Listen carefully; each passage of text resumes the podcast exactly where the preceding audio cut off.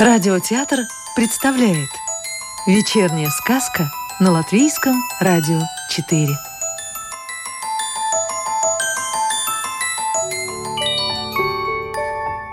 А сегодня слушаем сказку Рудольфа Блауманеса В переводе Вики Дорошенко. Как Ян учился на кузнеца На соседнем хуторе у хозяев был сын по имени Ян. Когда мальчик подрос и не захотел больше пасти скот, отец сказал, что у Яна сильные руки, пусть идет в учение кузнецу. Малец согласился. Но матери было не по нраву, что сын должен три года махать здоровенным молотом за даром. А глядячи просто, разве нельзя выучиться? И она договорилась с кузнецом, чтобы в углу кузни поставить кровать. И мальчик, лежа в кровати, пусть смотрит и учится. Ладно, поставили в угол кровать, кузнец кует, только искры летят, опиливает, паяет, а мальчик валяется на боку, смотрит и зевает. Так прошло три года. Ну, отец купил в Риге сталь и поехал к сыну. Пускай выкует к плугу новые лемеха. Сын ковал, ковал, да впустую. Лемеха не получились. «Ну, — говорит отец, — тогда выкуй топор». Малец ковал, ковал и опять впустую. «Ну, тогда выкуй кованый гвоздь». Но и гвоздя не получилось. Тогда мать и говорит, не сталь это, а дрянь. В Риге не найти такой стали, какой Янику надо. Пусть отец съездит и привезет из Елговы. Отец съездил и привез. Но у сына и тут ничего не вышло. Тогда мать говорит, она знает теперь, почему у Яника не получается. Кузнец, наверное, стоял к мальчику спиной, когда ковал, и тому ничего не было видно. Надо придвинуть кровать прямо к наковальне, и пусть мальчик учится еще три года. Но когда мать с отцом взялись за кровать, они и с места не могли ее стронуть. На матрасе лежала большая старуха в лохмотьях, тяжелая, как колода.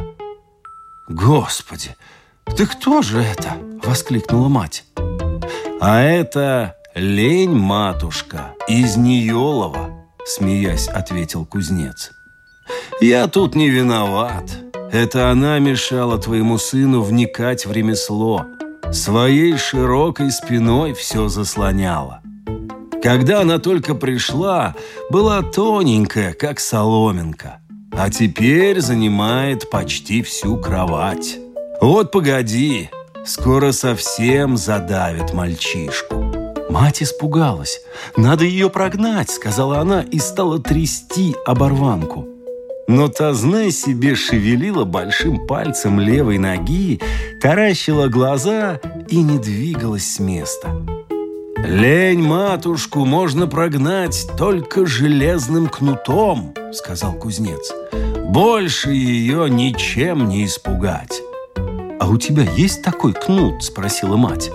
Кузнец ответил, что нету, ну так надо выковать. «Пусть кует тот, кому это нужно», — сказал кузнец. «Тогда выкуй сам, Яник», — сказала мать, и сын положил кусок железа на угли. Но половина куска у него сгорела, а из другой половины вышел плоский такой блин, похожий на клеклую лепешку бедняка.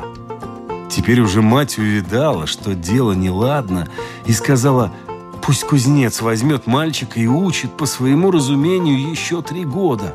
Кузнец согласился и тут же, на утро, приставил его к работе.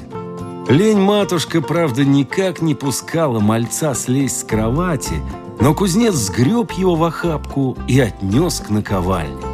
С того дня хватка старушечьих рук все слабела, а кузнецу с каждым днем было все легче вытаскивать мальчишку из логова. Однако лень-матушка лежмя лежала на тюфике и вставать не думала.